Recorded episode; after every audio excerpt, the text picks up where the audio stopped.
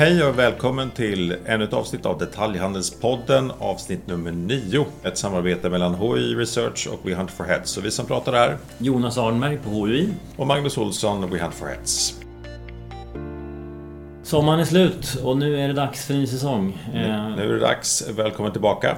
Och vi kan väl bara kort säga att sommaren har inneburit någon form av stabilisering av läget i stort. Eller hur Jonas? Ja, vi har inte lärt oss så jättemycket nytt. Eh, försäljningen har ju till och med gått upp under sommaren och tar vi under coronaperioden som helhet hittills så ligger vi på ungefär plus minus noll. Så det stora är ju den här omfördelningen där framförallt mode då går väldigt tungt. Medan mat, byggvaror, möbler går väldigt bra. Vi har haft semester nu, eller förlåt, hemester nu eh, under semestern och eh, det har ju inneburit ytterligare investeringar i hem och hus. De spaningarna om, om vad vi tror om hösten i stort, de sparar vi ju egentligen till nästa avsnitt som kommer om, om två veckor. Och i dagens avsnitt så kommer vi att beröra en av de hetaste frågorna över tid, får man säga, i handeln. Nämligen hyres och fastighetsfrågan som ju blev akut under coronakrisens inledande delar här.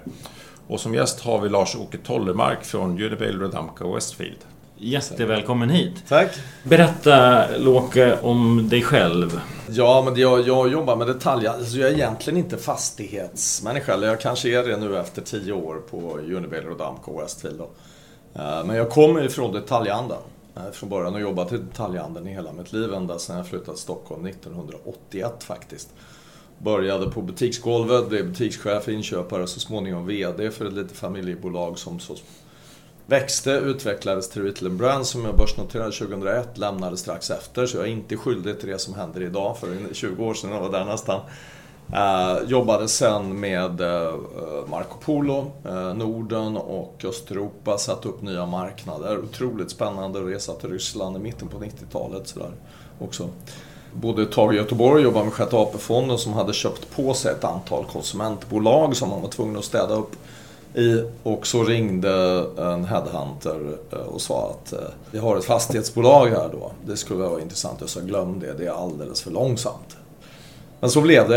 Jag träffade eh, mina franska kollegor då. Nu är vi ju Westfield också, så nu har vi UK och USA. För tio år sedan. Kunde ingenting om fastigheter, hade ingen aning. Inte en aning om exit cap rate eller net initial yield eller någonting överhuvudtaget. Sådär. Men eftersom jag jobbar med detaljhandel och vi i huvudsak är inriktade på köpcentrum och konsumtion då liksom, kan man säga. Och det är lite unikt för Unibail Rodamco Westfield. Alltså, vi är sex VDR i världen då och sen har vi en koncernledning på, på en management board på sex personer. Och hälf, mer än hälften är, det kommer från detaljhandeln. Så det är inte fastighetsmänniskor. Så att vi har i toppen på varje region i princip sitter någon som har jobbat med detaljhandel. Då. Så det är min bakgrund. Och ni är inte världens största fast... Ni är typ världens största Världens fastighetsägare. näst största.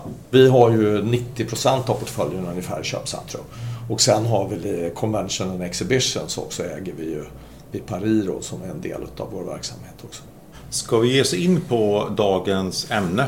Och eh, allting eh, börjar ju och, och slutar med diskussion om Corona. Eh, kan du ge ditt perspektiv vad som hände när vi började inse att det här skulle bli allvarligt? Hur resonerar man som fastighetsägare då? Jag fyllde 60 i slutet på januari och då var jag i Thailand och spelade golf med min eh, familj. Och när vi åkte ner hade ingen hört talas om Corona, men när vi åkte hem en vecka senare så hade alla munskydd på Bangkoks flygplats. Och det var 23 januari eller någonting sånt där. Och då börjar man förstå ute i världen att det är någonting som händer då. Jag var i Paris eh, sista veckan i februari och det var i princip senaste gången jag var ute och flög. Och en vecka senare så börjar världen att stänga ner då. Och när man då som svensk ansvarig för Norden och suttit och haft koncernledningsmöten nu, sex VD och sex management board, tre gånger i veckan ända sedan det här började. Och så har suttit i princip ensam under flera månader och varit öppen då. 95% av vår verksamhet stängdes ner. 11 av 12 länder så var det helt stängt förutom dagligvaror i princip då. Och vi förlorade i princip då, som det såg ut under några veckor, 95% av intäkterna i bolaget. Sådär. När jag träffade detaljhandlare så brukade jag alltid fråga Hej, hur är det? Och så förklarade de så Åh, det är så jobbigt, vi har tappat 30-40% av våra intäkter. Och sa att, Åh, grattis! Nästan som en ökning. Ja, precis. Eh, så att det var väldigt tufft. Det vi gjorde då som jag tycker visar styrkan. Jag, jag älskar att jobba i det här bolaget och vi, det är många som har åsikter om oss och sådär också. Men vi, vi är ju en stark internationell aktör som är liksom kända för att, vad ska vi säga, vi brukar säga att vi gråter fem minuter och sen fortsätter vi sådär. Och det var precis vad vi gjorde här också. Det smarta tror jag som vi gjorde var, det första vi gjorde var att vi såg till att vi fick en ny kreditrating eh, av Moody's. Och den fick vi redan andra veckan i mars. Då kunde vi gå ut och sätta nya bonds i marknaden. De, på ett internationellt perspektiv, de bolag som väntade sen fick ju mycket sämre ratings. För då, i början kan man säga, hade ingen riktigt koll på hur illa blir det här. Så vi gick ut, refinansierade, såg till att vi hade tillräckligt med likviditet. Vi stängde alla kostnader, vi har dragit ner våra pipeline-portföljer. Vi har gjort precis allting som alla detaljhandelsföretag i princip har gjort. Då. Exakt samma saker, korttidspermitterade för första gången. Och sådär också. Sen kan man då konstatera att nej, det blev inte så illa som alla trodde att det skulle bli. När vi stod i april så var det ju dödsdom över hela detaljhandeln och fastighetssidan. Och ännu mer ute i världen. Ingen visste liksom när man skulle öppna upp och folk dog som flugor i Spanien och Frankrike och så vidare. Så och den svenska bilden är lite intressant för från början så var det så här liksom att då var vi de största idioterna på jorden för det var så här, ah, look are you still open? Ja men ni kommer snart att få stänga. Sen någon gång i april där, då var vi helt plötsligt de enda smarta när man satt i det här gänget med 12 länder. Ja men ni är nog de smartaste så Och sen någon gång i juni vände det så blev de största idioterna igen och just nu står vi väl någonstans mitt emellan. Så Sveriges position internationellt sådär liksom, den har varierat lite grann över tiden då sådär också. Och hur märkte era, era kunder eh, det som hände? Ja, det beror på, alltså kunderna till våra kunder, det vill säga detaljhandeln eller mm. våra konsumenter. Jag, jag tänker mer på, på kedjorna. Ja, på kedjor och butiker och så vidare. Så kan man säga så här. I Sverige befann vi oss i en extremt svår situation som blev en limbo därför att vi var öppna. Så det var ju inte så att regeringen eller Folkhälsomyndigheten stängde butiker och köpcentrum. Men konsumenten stängde ju. Mm. Eller kedjorna själva stängde. Och vem ska då ta ansvaret för det? Det är mycket lättare om regeringen säger, ni får inte ha öppet som i Danmark, då blir lagstiftningen enkel och regelverket blir mycket enklare. De andra länderna hade mycket enklare resa därför att, nej, men är det stängt sådär, nej, men då behöver du inte betala hyra. Men om det är öppet och vi, alla kostnader vi har står där, då får du en mycket värre situation.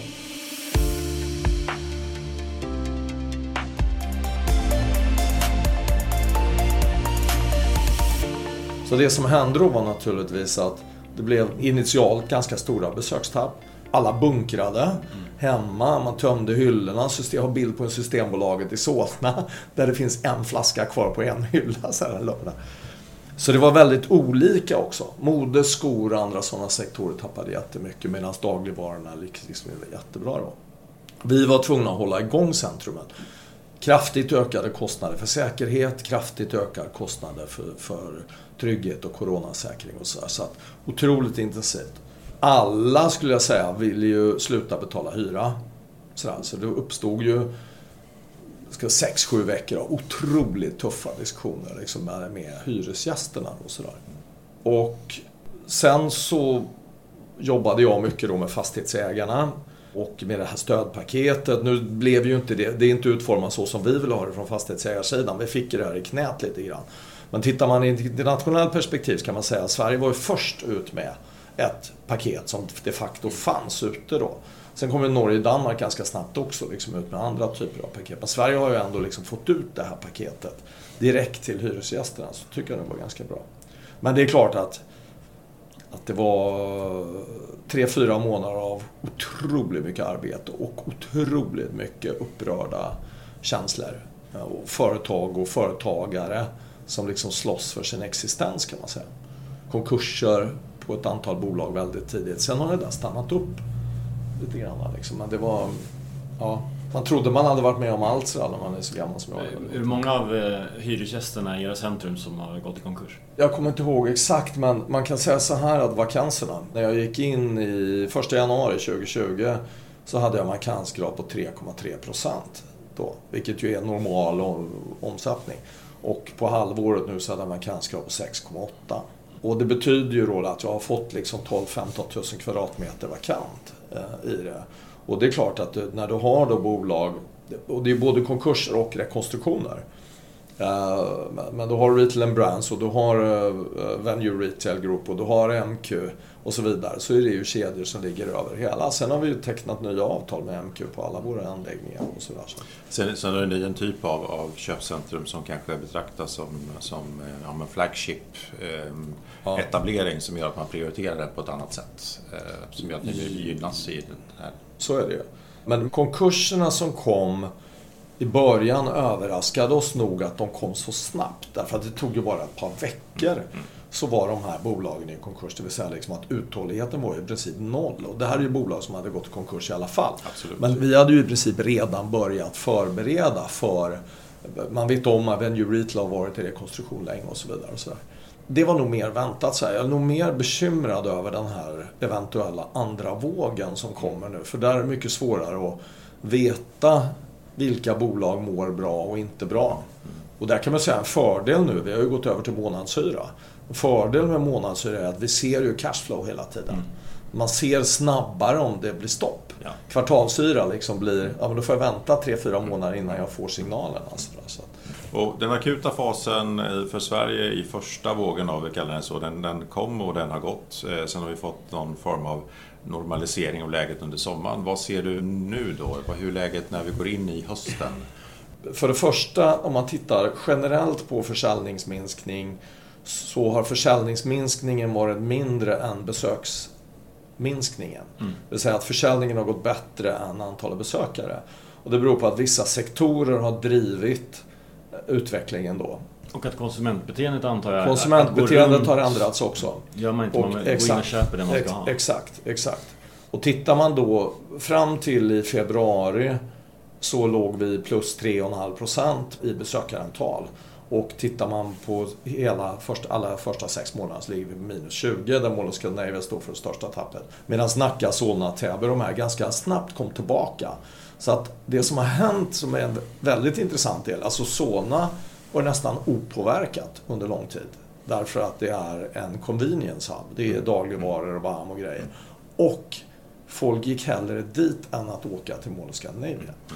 Men det är väl, vi ser överlag att en mer lokal handel har blomstrat. Mer lokal handel. Man åker inte långt. Och lite revival sådär för då de lokala centrumen då sådär.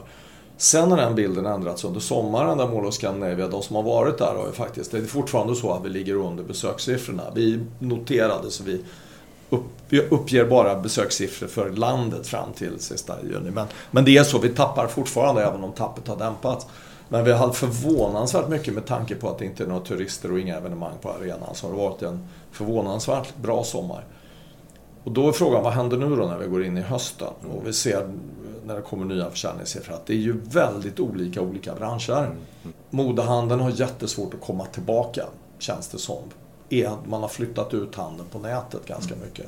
Skohandeln har kämpat i flera år och det här är liksom någon form utav jag kan inte säga att det är dödsstöt, men det är i alla fall en väldigt tuff stöt för dem vad skon måste göra. Eh, Medan andra sektorer liksom går jättebra. Generellt det vi ser är att butiker och företag som tidigt tog tillbaka sin personal, som tidigt var offensiva i sin marknadsföring och alltså i sina fysiska butiker och som hade ordentligt med varor och som inte bara gick på minimiöppettiderna. De sålde mycket bättre i det här butiker som stod med en anställd, eh, bara höll sig på minimiöppettiderna och så vidare. Där var det liksom, det funkade inte. Nej, men det här är väl någon form av reset. De som dog först, de dog för att de, skulle, de, de hade inga pengar ändå. Så att det, det räckte med en vecka eller två försäljningsbortfall. Nu har vi haft en liten pina för dem som, som kollektiv har haft det tufft. Och nu blir det väl risk för då en, en, andra våg när vi kommer in i en ny säsong. Vi ska ha nya varor. Eh, hur mycket har man hunnit orkat köpa för den här säsongen och så vidare. Det är på något sätt en ny match nu för hösten. Men då tänker jag, i din värld då som ansvarig fastighetsägare, hur ser du på kan vi ha den mixen framåt med så starkt tunga på mode, så tunga på konfektion i stort, eh, med sport och skor och allting? Det, Funkar det? Köpcentrum Sverige generellt kommer att få minska andelen mode, skor och sådana saker ganska kraftigt tror jag.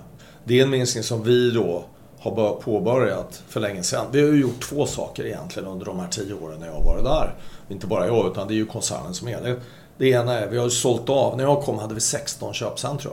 Vi ägde ju Väsby, Haninge, Tyresö, Finland 40% jumbo och så vidare. Idag har vi fem. Vi har minskat portföljen och tagit bort och städat och så har vi satsat på de här stora. Det andra är att vi satsar på underhållning, nöjen. I Mall of Scandinavia så är ju traditionell modehandel och så vidare någonstans runt 65% idag. Och våra intäkter från modesidan, det tror jag alla är mycket, mycket högre än vad det de facto är i det här. Men det är klart att det påverkar.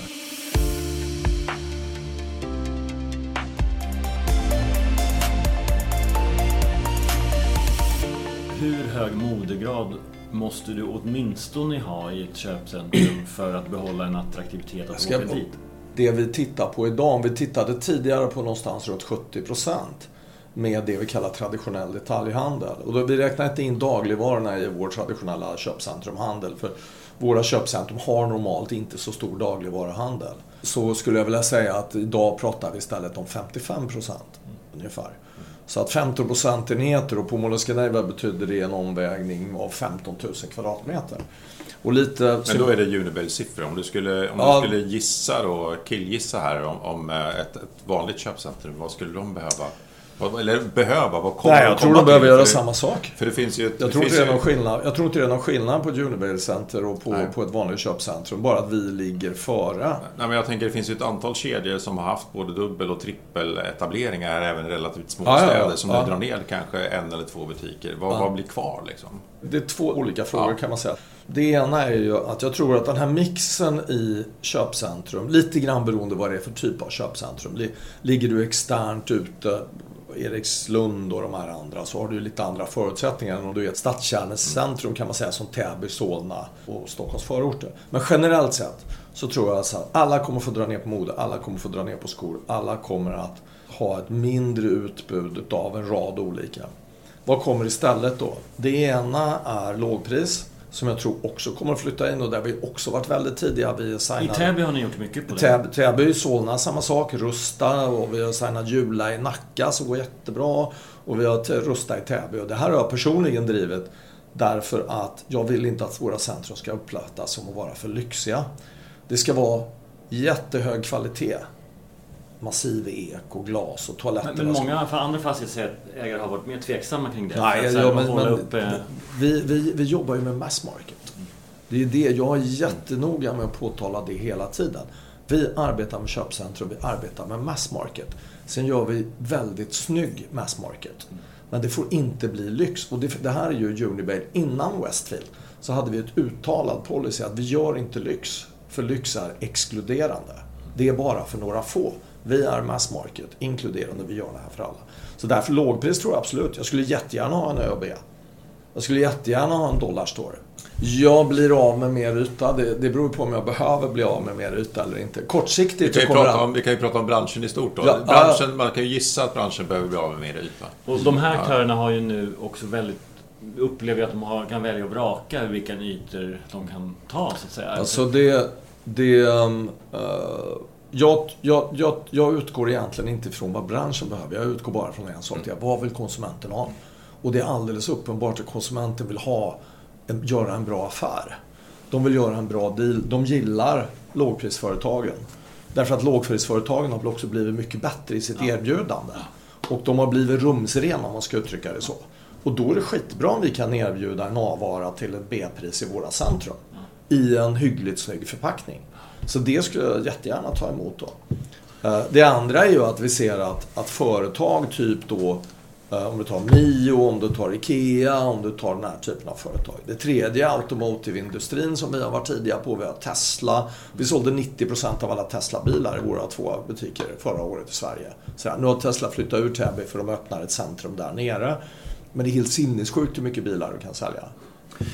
De här... Så att det fin- jag, vill säga, jag vill inte säga att man behöver bli av med ytan, men du måste ställa om ytan. Och det Corona har gjort är att du måste ställa om mycket, mycket, mycket, mycket snabbare. Och vad fyller du upp med?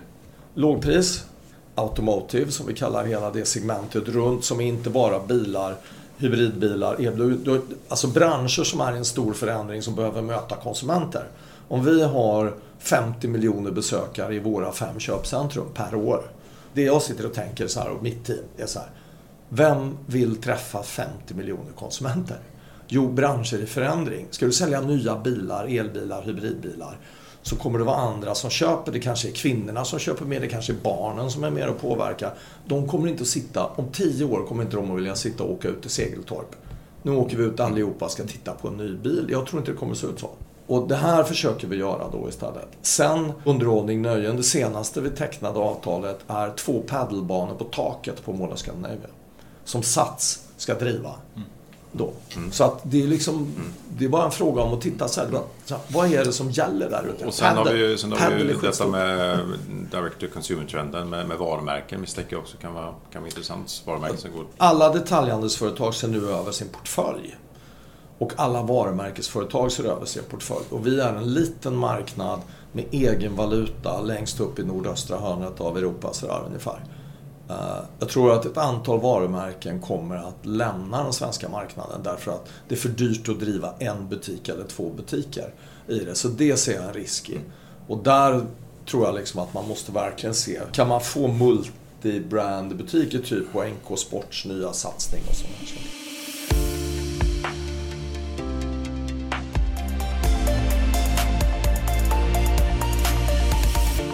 Hur ser du på e-handlare som etablerar fysiskt? Som jag sa när vi pratade innan vi började spela in här. Min fru har ett e-handelsföretag, wakaco.com. Jag sitter i styrelsen i det.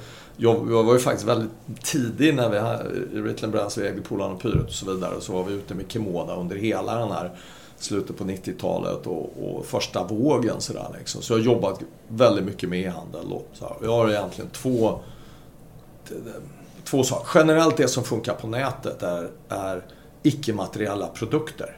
Alltså biljetter, elektroniska tjänster, musik, allting du kan streama. Det kan du tjäna mycket pengar på på nätet. Så fort du ska börja frakta en produkt från A till B så uppstår ett problem och det är väldigt svårt att tjäna pengar. Alltså i någon större omfattning, det tror jag. Och när vi pratar om försäljningsbortfallen nu i butikerna, och det här är min, min, min kanske rädsla, det är att vi måste prata lönsamhet på detaljhandelsföretagen. För det är inte säkert att det är jättebra att företaget A, som har tappat kanske 40% i fysisk handel och så kompenserar de med 20% uppgång på e-handeln då. Och så blir nettot 20 procentenheter ner. Men vad händer med lönsamheten? För normalt sett så har de inte samma lönsamhet på e-handel som de har i den fysiska handeln. Och därmed så kommer resultatet att påverkas. Och dagligvaruföretagen er vet vi ju att det är framförallt så. Det är tunga varor med låg marginal. Exakt. Ingen köper tre kilo lösgodis på nätet. Nej. Nej, men det, det som man ser i USA är ju att väldigt många e-handlare etablerar i den fysiska världen just för att få direktkontakten och ja. för att bygga varumärken ja. för att sänka sin marknadsföringskostnad. Ja, och fortfarande är det så att alla undersökningar visar egentligen på samma sak. Om du etablerar en fysisk butik så går din webbtrafik i det närområdet upp. Mm undersökningar visar mellan 35 till 70 procent, men någonstans runt 50 procent. Om du stänger en fysisk butik så tappar du någonstans 30-35 procent av webbtrafiken i det här närområdet. Och, sådär. och sen ska man inte jämföra USAs e-handel med Europas. USA hade före e-handeln 15 procent av detaljhandeln på postorder.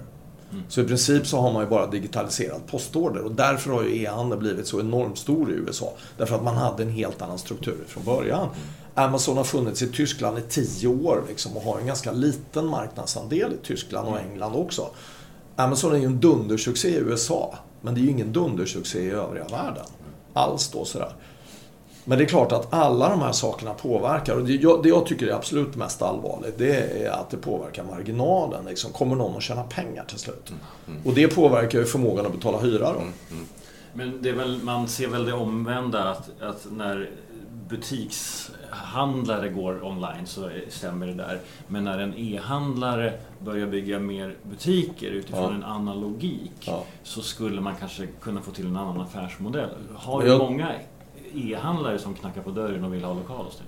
Ja, jag ska inte säga att vi har många, men vi har ju ett antal som vi redan har jobbat med kan man säga. Mm. Så här. Vi har haft Ideal of Sweden och vi har Royal Design och alltså vi har varit ganska tidiga på det också.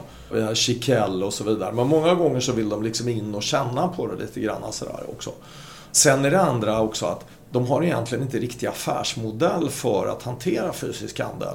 För det är en annan sak att hantera personal, öppettider, Uh, att inte kunna ändra pris på varan uh, ja. varje timme. Nej, och flera av de här företagen har liksom varit inne och känt på det sådär då. Så att jag tror inte på någon sån här jätteboom av att e-handlare öppnar fysiska butiker. De kommer öppna en och två. Men det kommer inte alls att kompensera bortfallet när mm. de stora företagen liksom städar i sina portföljer eller etableringar. Du, Mall of Scandinavia måste vi ja. prata lite innan vi kommer vidare ja. på andra ämnen. Och eh, när ni öppnade så förändrar ni ju flödena för hela Stockholmsregionen. Ja. Eh, nu däremot kan man väl ifrågasätta alltså att åka långt för att handla på ett ställe, alltså utifrån Corona. Eh, har det fått, får det här dig att på något sätt omvärdera strategin? MSB gjorde en undersökning som visar att 20% av konsumenterna sa att jag kommer inte besöka köpcentrum när pandemin är över. Så det har man ju respekt för hur man svarar på en sån undersökning. Men om det här pågår ett år till, eh, tror du att det finns en beteendeförändring som gör att vi inte vill åka till våra köpcentrum och därmed där du redan har sett att de lokala delarna går bra medan typ Mall of Scandinavia, mm. destinationsplatsen, mm. går ner? Nej, jag, det finns ingen...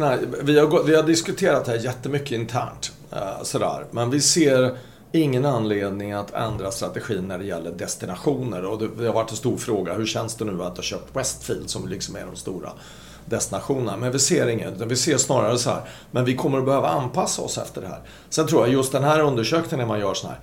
Det beror ju också på när frågar. Du frågade mitt under pandemin. Kommer du att sätta hela familjen i bilen och säga ja, nu åker vi till Mall of Scandinavia och trängs med 80 000 andra människor en lördag? Liksom. Nej, men det kommer du inte att göra. Och hur ser svaret ut om ett år? Då, sådär.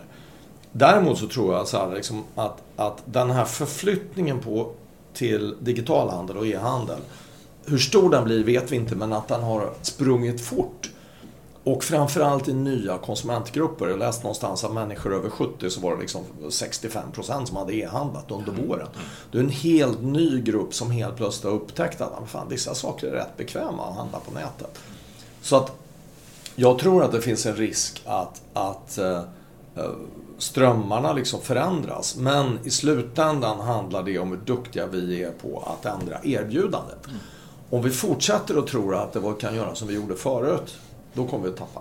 Men om vi bygger nya padelbanor, som är den snabbast växande sporten i Sverige, då kommer vi att vara attraktiva. I alla fall. Eller vad det då är för några. Och vi har ett antal andra samarbeten nu sådär på gång liksom, så fort biograferna drar och sådär. Liksom. Så, så det, det, kommer att handla om det.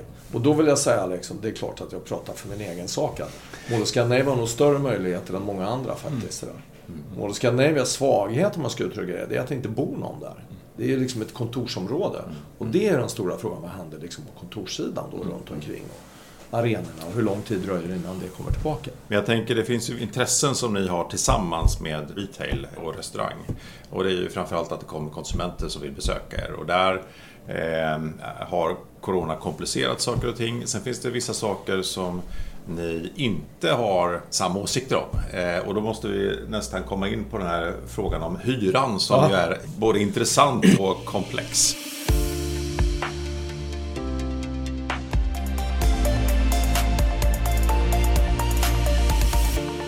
Den här frågan är ju inte ny på något sätt, utan den har ju varit levande i 20 år. Eh, hyran är för dyr. Håller du med om det? Nej. men, ja, men man måste... Ja, man måste ta det här i rätt ordning. Hyran är en konsekvens av ett avtal som man skriver. Någon gång. Och jag sa till Karin Johansson, hon skäller ju alltid på mig sådär liksom en gång, så jag så här, men jag tycker du ska rekommendera dina medlemmar nästa gång att de inte ska skriva på hyresavtal med oss. Eftersom ni inte tycker att vi är så bra och sådär. Men vi hade 3% vakanser vid årsskiftet. Då har vi rätt pris. Och jag har sagt det tidigare, det är en marknadsekonomi. Har vi fel pris så får vi vakanser. Har vi, säljer vi för billigt så har vi noll vakanser. Och 3% vakanser, det är liksom rätt nivå. 6%, 6,8% som vi har nu vid halvåret, det är för högt. Okej, okay, vad gör vi då? Ja, antingen så säger vi, okej okay, det är ingen mening för nu vill ingen teckna i alla fall. Eller så blir vi tvungna att sänka priset på några ytor tillfälligt för att vi vill fylla. Det är en marknadsekonomi, det är jätteenkelt. Det andra är att det finns ett avtal i botten och det här är nog det jag har reagerat absolut starkast mot i hela den här. Liksom, att, att det var ett enormt fulspel tycker jag. Det här är lite kritiska, eller väldigt kritiskt mot Svensk Handel och Svensk Handels styrelse. Där alla de här stora bolagen sitter. Att man helt enkelt bara slutade att betala. Och man bara säger, jag tänker inte betala därför att jag säljer inget. Nej, okej, okay. men ska, som en konsekvens då, ska vi då gå till de stora dagligvaruföretagen och säga, nu säljer ni så jävla bra så nu måste ni betala mer. För det är ju en konsekvens, det är ju samma sak fast åt andra hållet. Då hade det blivit fullkomligt ramaskri där ute. Men Svensk Handel accepterade i tysthet att en stor del av styrelsen helt enkelt struntade i ingångna avtal och det tycker jag faktiskt är en skandal. Liksom, men, men förstår ju inte du då som fastighetsägare att det var, det var en exceptionell situation? Jo, om man har en dialog om det. Mm. Det vill säga, jag har problem, jag vill träffa dig, nu kommer vi, vi sätter oss ner och diskuterar hur ska vi lösa det? Och det har vi gjort och jag ska ta det sen. Men att skicka ut ett brev som är extremt otroligt och säga så här, vi tänker inte betala det som vi har ingångna avtal om. Då ska man komma ihåg att ett hyresavtal består av en väldig massa andra delar. Och fastighetsägarna i Sverige, vem är det som har investerat i svensk detaljhandel de senaste 20 åren? Det är fastighetsägarna.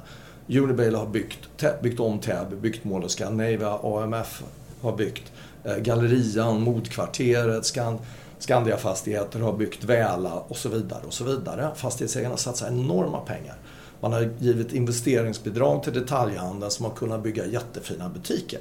Så ett hyresavtal är ju inte bara hyran. Och den här hyran är många gånger en konsekvens av vilken investering man har gjort då, i det här också.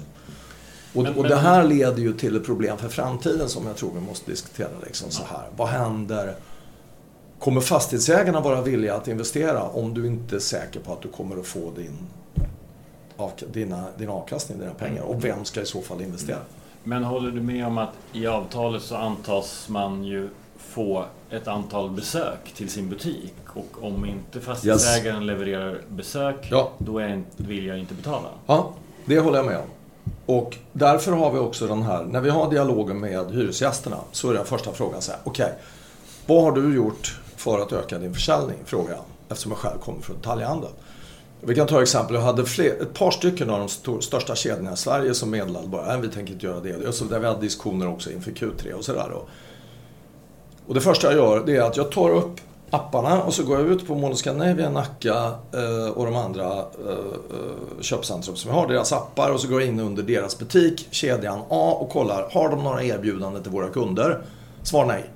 Och då skickar jag så här, vi ger inte rabatter för missmanagement. Sen finns det andra hyresgäster som är jätteduktiga, som aktiverar sig, som gör saker, som använder våra kundklubbar, grejer och allting. Och vi känner så här, men det här är en hyresgäst som har gjort en massa saker för att klara sig så bra som möjligt. Då diskuterar vi. Och det andra är ju också så här, vilka företag har råd och inte råd? För flera av de företagen som då drev det här oerhört hårt och aggressivt i början, det är företag som har tjänat miljarder under de senaste tio åren, faktiskt, som drev det här hårdast nästan medan den här lilla stackars restaurangägaren någonstans då liksom kämpade för sitt liv. Mm. Nu Apple har ju stämt sin fastighetsägare på Fifth ja. För att i New York för att, eh, ja, för att de inte får några besökare.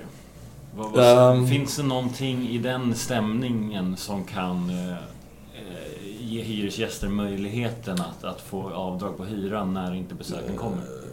Ja, och Summer Properties har stämt H&M och Inditex för att de inte har betalat. Mm. Och aktiekursen gick upp till 20% när de gjorde det, tror jag det var. Så att det går ju åt båda hållen. Det var, det var väldigt stora summor gentemot H&M också. Det leder ju liksom till frågan vad du betalar hyran för och frågan liksom vems ansvar är det då att dra besök? Om man säger att Mall of Scandinavia har 15 miljoner besökare. Är det bara fastighetsägaren som ska dra de 15 miljonerna då? Eller är det så att hyresgästerna måste också hjälpa till med attraktiva erbjudanden och så vidare? Och här kommer vi tillbaka till den här limbosituationen vi hade i Sverige. Vad händer då när det är konsumenten som stänger ner? Det är inte vi som stänger ner. Vi har öppet. Vi har fullt öppet. Vi justerade öppettider i och för sig, men vi har öppet sju dagar i veckan precis som tidigare. Men konsumenten stänger ner.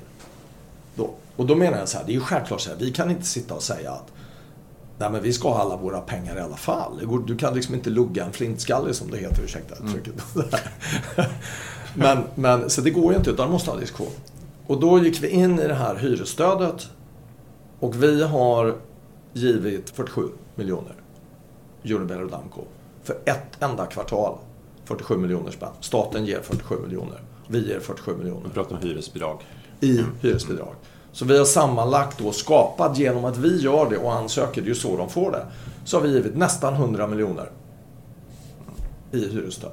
Vi kan väl ändå konstatera att den, den lite eh, accentuerade diskussionen där, det, det var en panikåtgärd och hela samhället panikade på något sätt. Men, men eh, du, du pratar om betalningsförmåga eh, tidigare och någonstans för att få en långsiktighet där så att alla tjänar pengar så måste ju eh, retail och, och de aktörerna som hyr er måste ha en betalningsförmåga för att, att kunna betala hyran. Ja, eh, om, om, eh, om vi nu zoomar ut lite grann som, som avslutning här och, och tittar på retail-landskapet i, i Sverige, i Europa. Vi ser förflyttning mot e-handel. Kommer vi behöva avveckla detaljhandelsyta?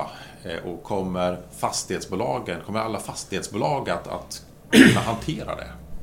Alltså vi kommer att behöva utveckla detaljhandelsyta till någonting annat. Ja. Nu pratar jag inte så. om Unibail specifikt, men om vi alla, pratar om branschen i alla, stort. Ja. Alla. Mm. När vi lämnar halvårsresultatet nu i slutet på juli så kan man säga att Norden har klarat sig ganska bra. Vi hade en minskning med 13% första halvåret och koncernen tappade 38% därför att det varit stängt. Sådär. Så Norden har liksom klarat sig bra. Eh, men i en av analytikerna, jag kommer inte ihåg vilken mäklarfirma men han har gjort en analys som man visar vilka länder har mest köpcentrum kvadratmeter per capita. Sen är ju det här en klimatfråga. Det är inte konstigt att man köper centrum i Sverige. Ingen jävel vill vara utomhus under sex månader på året. Så här. Men detaljhandelsyta totalt så tror jag, ja den är för mycket, det är för stort. Jag tror att flera av de här projekten liksom, som man då har planerat rätt vilt tidigare, tror jag också eh, att de kommer inte bli av. Eh, och sen tycker alltid folk att det kostar så här, det finns plats för ett mål och Scandinavia till i Stockholm och det anser jag fortfarande om man gör det liksom på det sättet. Hela södra Stockholm är ju helt... Ja, då pratar du mer om handelsstruktur och, ja, precis. och flöden. Men generellt så kommer man att behöva göra om ytor. Och det finns, världen är ju större än Stockholm också, ska vi konstatera. Så, så, så ju... världen är mycket ja. större än Stockholm, men man kommer att behöva göra om ytor. Mm. Och här krävs det liksom att fastighetsägarna, och det upplever jag nog ändå att fastighetsägarna är, väldigt snabba sådär på att säga, men okej, jag hyr ut till någon annan. Mm. Frågan är ju mer så här, kommer någon att behöva hus i framtiden eller kvadratmeter mm. till sin verksamhet eller sker allting på nätet? Mm. När vi gjorde Mall of Scandinavia byggde det så hade vi ända in i det sista en, en diskussion med Fotografiska. Eh, och tyvärr så hade vi ingen bra lokal för jag hade hyrt ut alla så det fanns bara en lokal kvar uppe på toppen bredvid O'Learys och H&M. Och då sa jag, den ska de inte ha för det kommer aldrig att lyckas där uppe. Men, men det finns ju liksom en lång rad andra aktiviteter och alla säger kultur betalar inte. Jo, men det gör de ju visst det. Men de betalar ju inte 10 000 per kvadrat. Men om detaljhandlarna inte längre är beredda att betala mer än 2 000. Mm. Ja, men då kommer det ju en massa alternativ för fastighetsägare. Det är ju det som är grejen.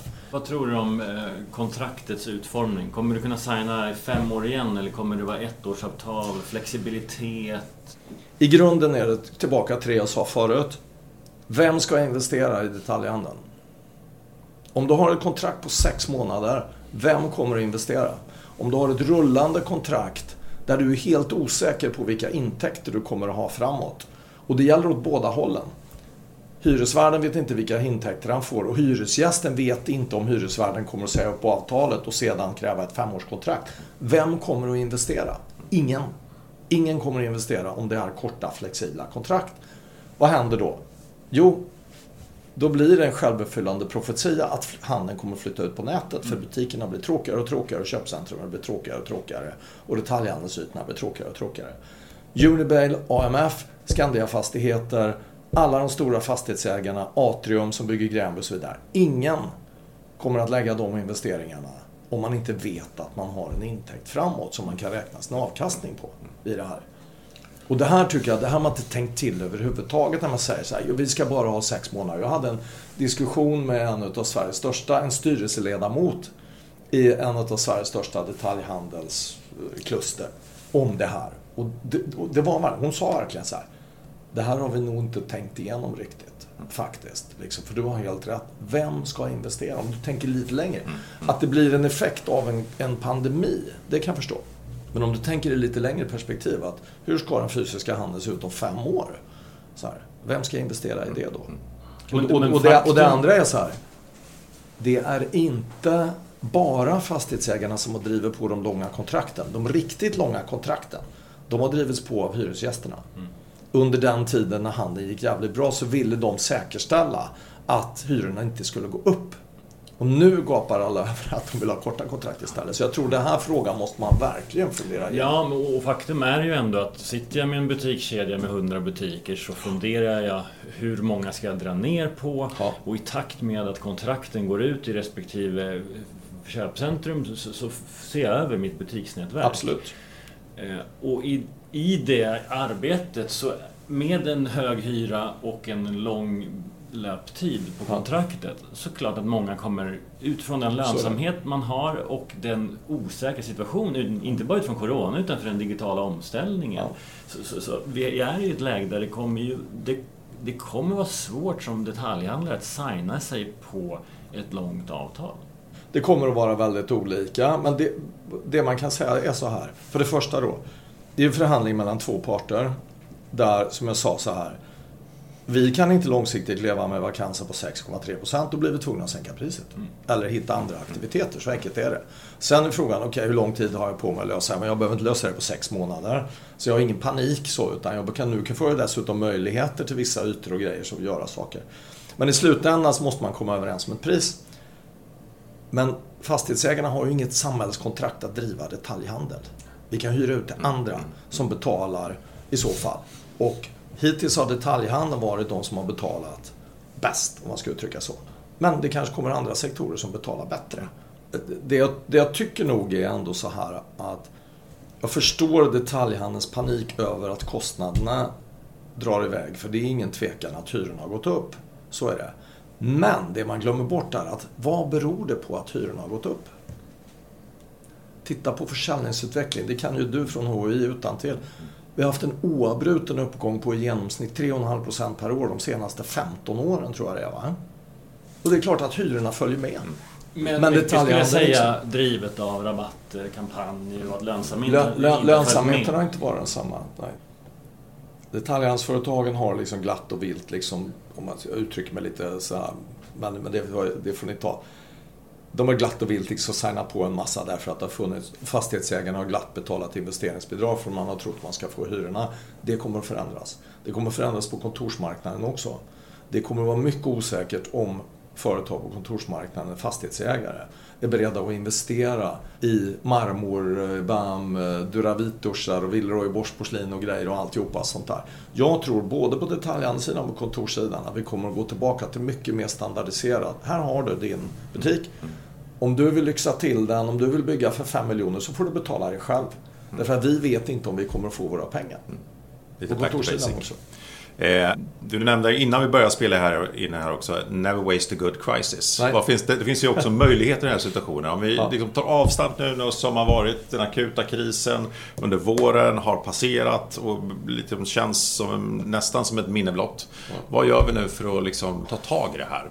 Jag, jag tror verkligen det, det som har hänt är att den här långa trenden som vi har sett i tio år egentligen, liksom över att digitaliseringen ska komma och konsumenten ändra sina beteenden och att framförallt den äldre generationen kommer att börja handla på nät och så vidare också. Den är där. Vad gör vi åt det då? Eh, och eh, då kan man säga att som fastighetsägare så måste vi bli mycket, mycket mer digitala. Det har vi pratat om jättelänge. Men vi har liksom inte kommit riktigt dit. Så vi har lite kundklubbar, vi har våra appar och vi har lite sådana grejer. Men vi är ju inte digitala. Eh, det är den ena delen som vi då satt absolut full fart på. Sådär. Eh, och den andra delen, det handlar ju om att se över sina organisationer. Alla organisationer som är välmående i goda tider blir lite feta och blir lite sådär. Det gäller på både fastighetsägarsidan och retailsidan. Och där tror jag också liksom att verkligen är möjlighet att se över vad är det verkligen vi behöver göra för någonting. Och det gäller ju kontorsytor och det gäller liksom hur vi arbetar, hur mycket vi reser och sådär också. Sen tror jag mindsetmässigt också liksom att det här var lite bra för fastighetsbranschen också. Eh, om vi bara pratar fastigheter då, att, att faktiskt få sig en tankeställare över. För vi har varit med och bidragit till att blåsa upp hela det här med lågräntemiljö, fastighetsbolagen har haft mycket pengar, trycker in investeringsbidrag utan att egentligen se, men liksom, kommer det här i slutändan att finnas plats för alla? Så vi är ju medskyldiga kan man säga i det. Det tror jag är ett uppvaknande sådär då. Det vi gjorde, ska jag säga, det det som jag nog tycker är det bästa vi gjorde i Ljungberg under hela den här krisen, det är att första veckan delade vi upp teamen i två. En del som jobbade med krisen och en del som omedelbart jobbade med vad gör vi när, när pandemin är över?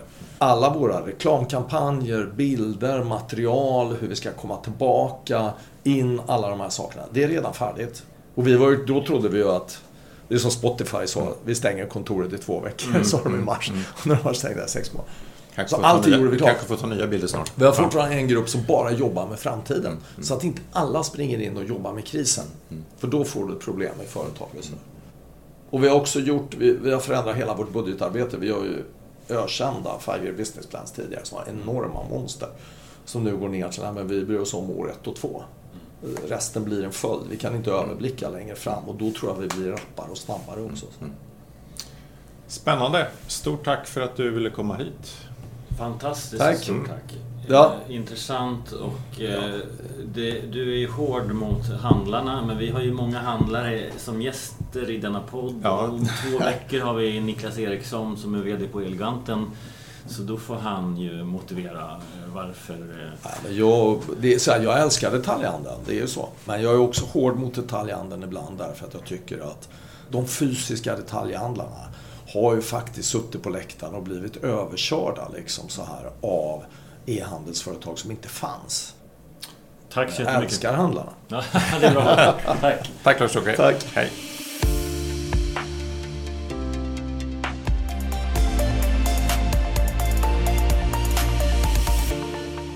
Tack för att ni lyssnade. Vi är som sagt tillbaks om två veckor. Då med Niklas Eriksson, VD på Elgiganten. Och med andra spaningar också. Ja. Stort tack.